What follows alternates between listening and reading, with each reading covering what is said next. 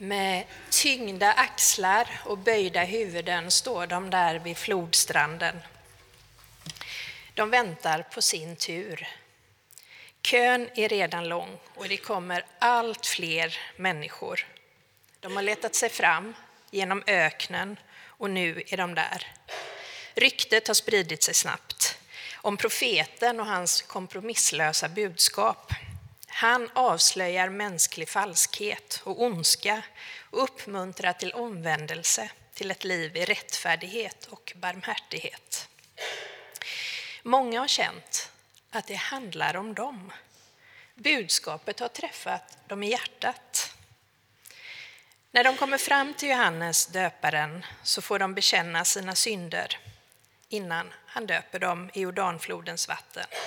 Jag döper er med vatten för er omvändelses skull, säger han.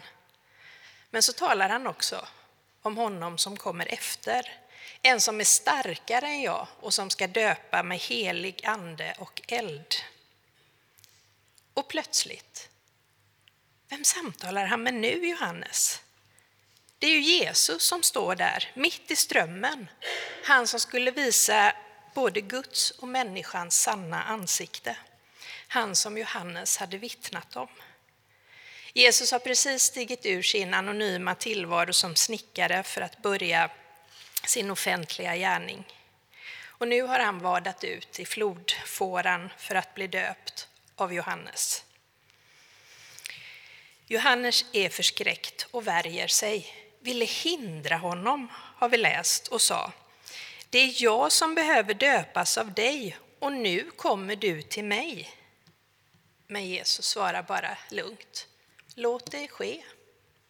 Det är så att vi ska uppfylla, det är så vi alla ska uppfyllas. Det är så vi ska uppfylla allt som hör till rättfärdigheten. Ja, låt det ske. Hur skulle det vara på ett annat sätt än att Jesus skulle vara med om det som de andra människorna var med om? Han skulle ju dela människans liv och villkor. Så låt det ske. Det som sedan händer beskriver evangeliernas författare som att himlen öppnar sig, att anden i gestalt av en duva sänker sig ner över Jesus och att en röst hörs från himlen. Detta är min älskade son, han är min utvalde.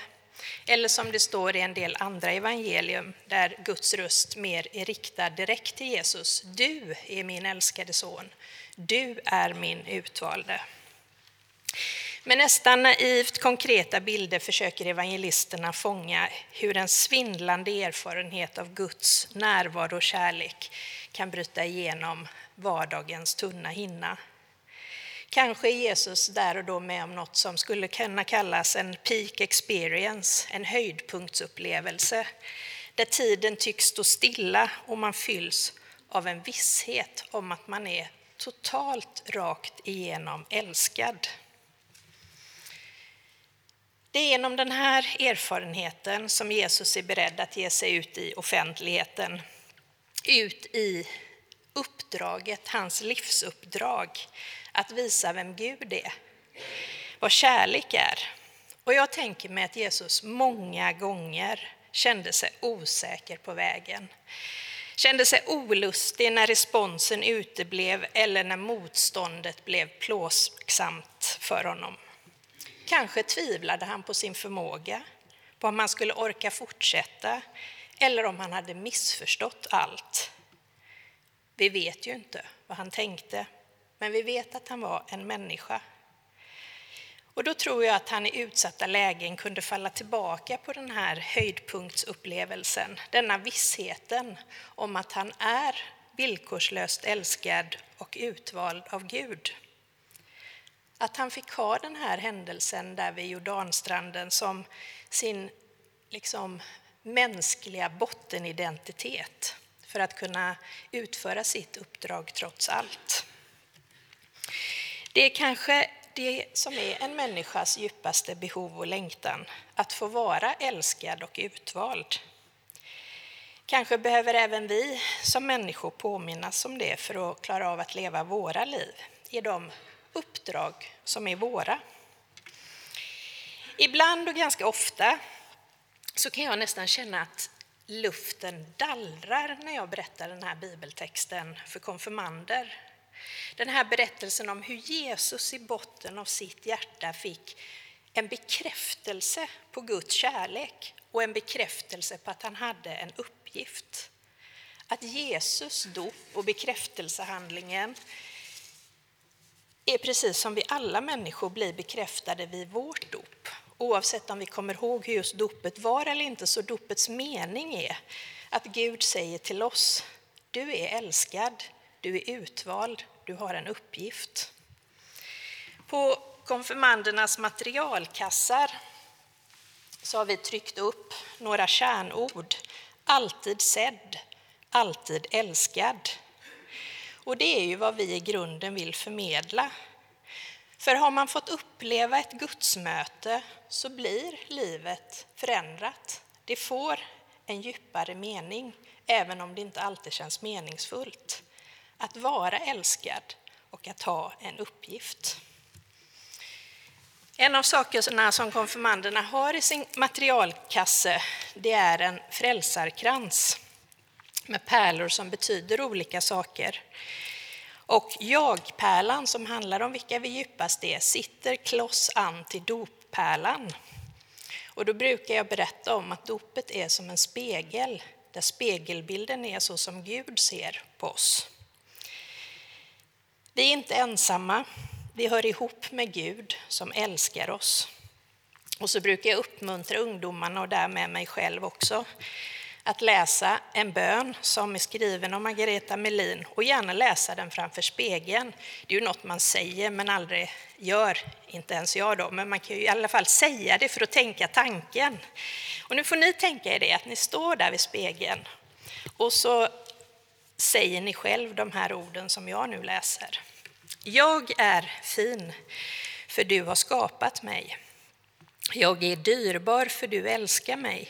Skön är jag i dina ögon, en ädelsten i din hand. Därför kan det kvitta om någon säger att jag är värdelös och dum. I mitt hjärta viskar du sanningen, att jag är värd mer än guld.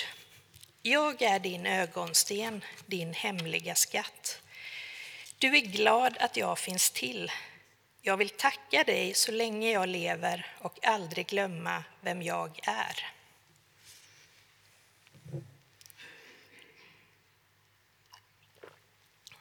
Så delar Jesus vår väg ner i dopets vatten. Och så står vi där tillsammans med honom när himlen öppnar sig och Guds ande sänker sig ner över oss. Och vi kanske kan uppfatta orden Du är min älskade, dig har jag utvalt. Om det nu är sant, så är i så fall var och en av oss precis lika mycket utvalda, lika värdefulla för Gud som vore vi den enda människan på jorden. Du är älskad och utvald. Du har en uppgift.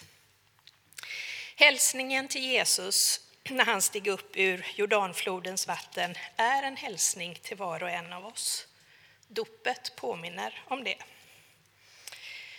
Så det här med att vara älskad och att ha en uppgift är kanske människans längtan, varje människas längtan på ett eller annat sätt, hur man än väljer att uttrycka det. Men någonstans där inne kanske det är någon slags längtan där vi förenas som människor. Jag kom att tänka på det genom en eh, händelse för väldigt många år sedan nu. Men det är ju inte speciellt ofta eller alltid som man förstår om det man säger ens betyder något och i så fall vad det skulle betyda. Men det finns till, en del tillfällen som lyser starkare än andra när man liksom har mötts som människor och man har förstått att det man själv har delat med sig av har haft en igenkänning eller en betydelse i någon annans liv. Och det var en händelse när jag var i en församling för att berätta om min erfarenhet från en 30 dagars lång retreat där Jesus berättelserna hjälpte mig att hitta ett språk för min andliga resa. i samband med att jag hade två år bakom mig där jag hade varit utbränd och kommit tillbaka till arbetslivet. En resa som hade inneburit förvandling i både hjärtat och hjärnan. Och det genomgående temat för min berättelse den här kvällen blev, när jag summerade det, det här hade jag liksom skrivit ner då, för jag pratade ju väldigt mycket och hade två timmar på mig och massa frågor. men, men liksom essensen av det jag berättade, det var att jag hade fått vara med om en resa från att vara en människa som är den som bär mig själv och andra och till och med Gud, till att själv i djupet få känna att jag är buren. Buren för att kunna bära. Och responsen var förvånansvärt stor, både den kvällen och i samtal efteråt. Många människor kunde på olika sätt känna igen sig i min resa, även om den liksom, eh, resan man berättade om, det här har jag varit med om de senaste fem åren, den var ju väldigt olika förstås, men sådär inuti resan, den inre resan kunde många känna igen sig i. Och det som igenkänningen framförallt handlade om var att olika tillfällen i livet tvingar oss att träna på överlåtelse. Att vara mottagare, att släppa taget för att själv öva på att vara buren. Öva på att vara ett Guds barn. Så kanske är det så att vi människor har skapats med en medfödd längtan att vara burna, älskade, sedda. En längtan som kan skapa samhörighet mellan oss människor. Jag tror i alla fall att det är därför luften ibland dallrar när jag berättar berättelsen för konfirmanderna. När Jesus låter döpa sig av Johannes i Jordanfloden tillsammans med alla andra som känt att deras liv gått sönder och som har sökt hjälp för att börja om, då visar han hur totalt han identifierar sig med oss människor i vår kamp med att få livet att hålla ihop. I hans dop och i varje dop efter det så upphävs sorteringen av människor som mer eller mindre värdefulla. Hans lärjungar kivas ju ofta, liksom vi människor, om vem som är störst, bäst och vackrast. Och enligt Matteus evangelium vill de få svar på vem som är störst i himmelriket. Och när Jesus får höra det så kallar han till sig ett barn och så ställer han barnet framför dem för att på ett tydligt pedagogiskt vis få dem att upptäcka vem som är störst i himlen. Det han gör är ju förstås totalt oväntat eftersom varken kvinnor eller barn tillmättes någon större värde i det samhället där Jesus levde. Och så säger han, om ni inte omvänder er och blir som barnen kommer ni aldrig in i himmelriket. Och den som i mitt namn tar emot ett sådant barn tar emot mig. Jesus tar upp barnen i famnen och säger att Guds rike tillhör sådana som dem. Med både ord och kroppsspråk inbjuder Jesus oss människor en gåva och en sanning att vi får leva burna av Gud, att vi inte behöver jämföra oss med varandra. Alla är unika, viktiga, värdefulla för just dem vi är. Så mognad kanske inte handlar så mycket om att gå från att vara barn till målet att bli vuxen, utan kanske mer handlar om behovet att samtidigt vara ett mottagande barn för att kunna vara en ansvarsfull vuxen. Författaren Gunnar Edman har formulerat det här så vackert i en titel på en av sina böcker som heter Barnet buret bär den vuxne. Barnet buret bär den vuxne. Det barn som är buret vet sig vara älskat. Den människa som vet sig vara älskad villkorslöst vågar överlämna sig, satsa i tillit, leva i djupet av sitt uppdrag, alltid redo. Och den som vet sig vara älskad vågar också misslyckas. För hon eller han vet att förlåtelse alltid är möjlig, att nåden är stor och att det aldrig är för sent att börja om. Det här tycker jag uttrycks otroligt fint. Jag tror nog kanske att jag har läst den här dikten förut, men mycket tål ju att höras igen. Ylva Eggehorn hon har skrivit så här. När minnena jagar mig tar jag min tillflykt till dig. Du skriver inga journaler. Hos dig finns inga arbetsbetyg. Det foto du har av mig sitter inte i ett kontrollregister. Nej, jag vet i djupet av mitt hjärta att du bär det någonstans i en varm ficka och visar det med glädje för var och en som vill öppna ögonen och se. Det här är min älskade son, min utvalda dotter, som jag bär dag och natt i försoningens bergspass. Att vara ett foto i någons varma ficka svarar mot ett grundläggande behov av att få vara buren av någon. Att denna någon dessutom i glädje visar fotot och säger det här är min älskade son, min utvalda dotter, mitt älskade barn. En inneboende längtan så djup att vi knappast vågar kännas vid den. Den Gud som Ylva beskriver i sin dikt är en Gud som aldrig överger oss, som bär oss dag och natt i försoningens bergpass, buren av någon som älskar. Så till sist, vi står där vid floden tillsammans med Jesus. Samma ande som sänkte sig över honom sänker sig över var och en av oss. Guds närvaro och kärlek kan bryta igenom vardagens tunna hinna. En höjdpunktsupplevelse där tiden tycks stå stilla och man fylls av en upplevelse av att vara rakt igenom älskad. Vi kan öva oss att lyssna till Guds tilltal. Du är min älskade dotter. Du är min älskade son. Du är mitt älskade barn. Och älskade kan vi också ta emot vårt uppdrag. Vårt uppdrag som ju är att leva våra liv i kärlek och tjänst för andra. Vi ska nu sjunga en psalm som knyter ihop den här predikan. En psalm som formulerar Guds inbjudan så fint.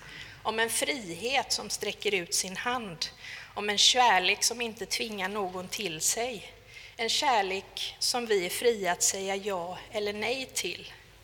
Om någon som kallar på oss. Om en gudsvind som bär och lyfter. En Gud till vilken vi får komma precis som vi är. En Gud i vilkens ögon vi är älskade precis som vi är. Amen.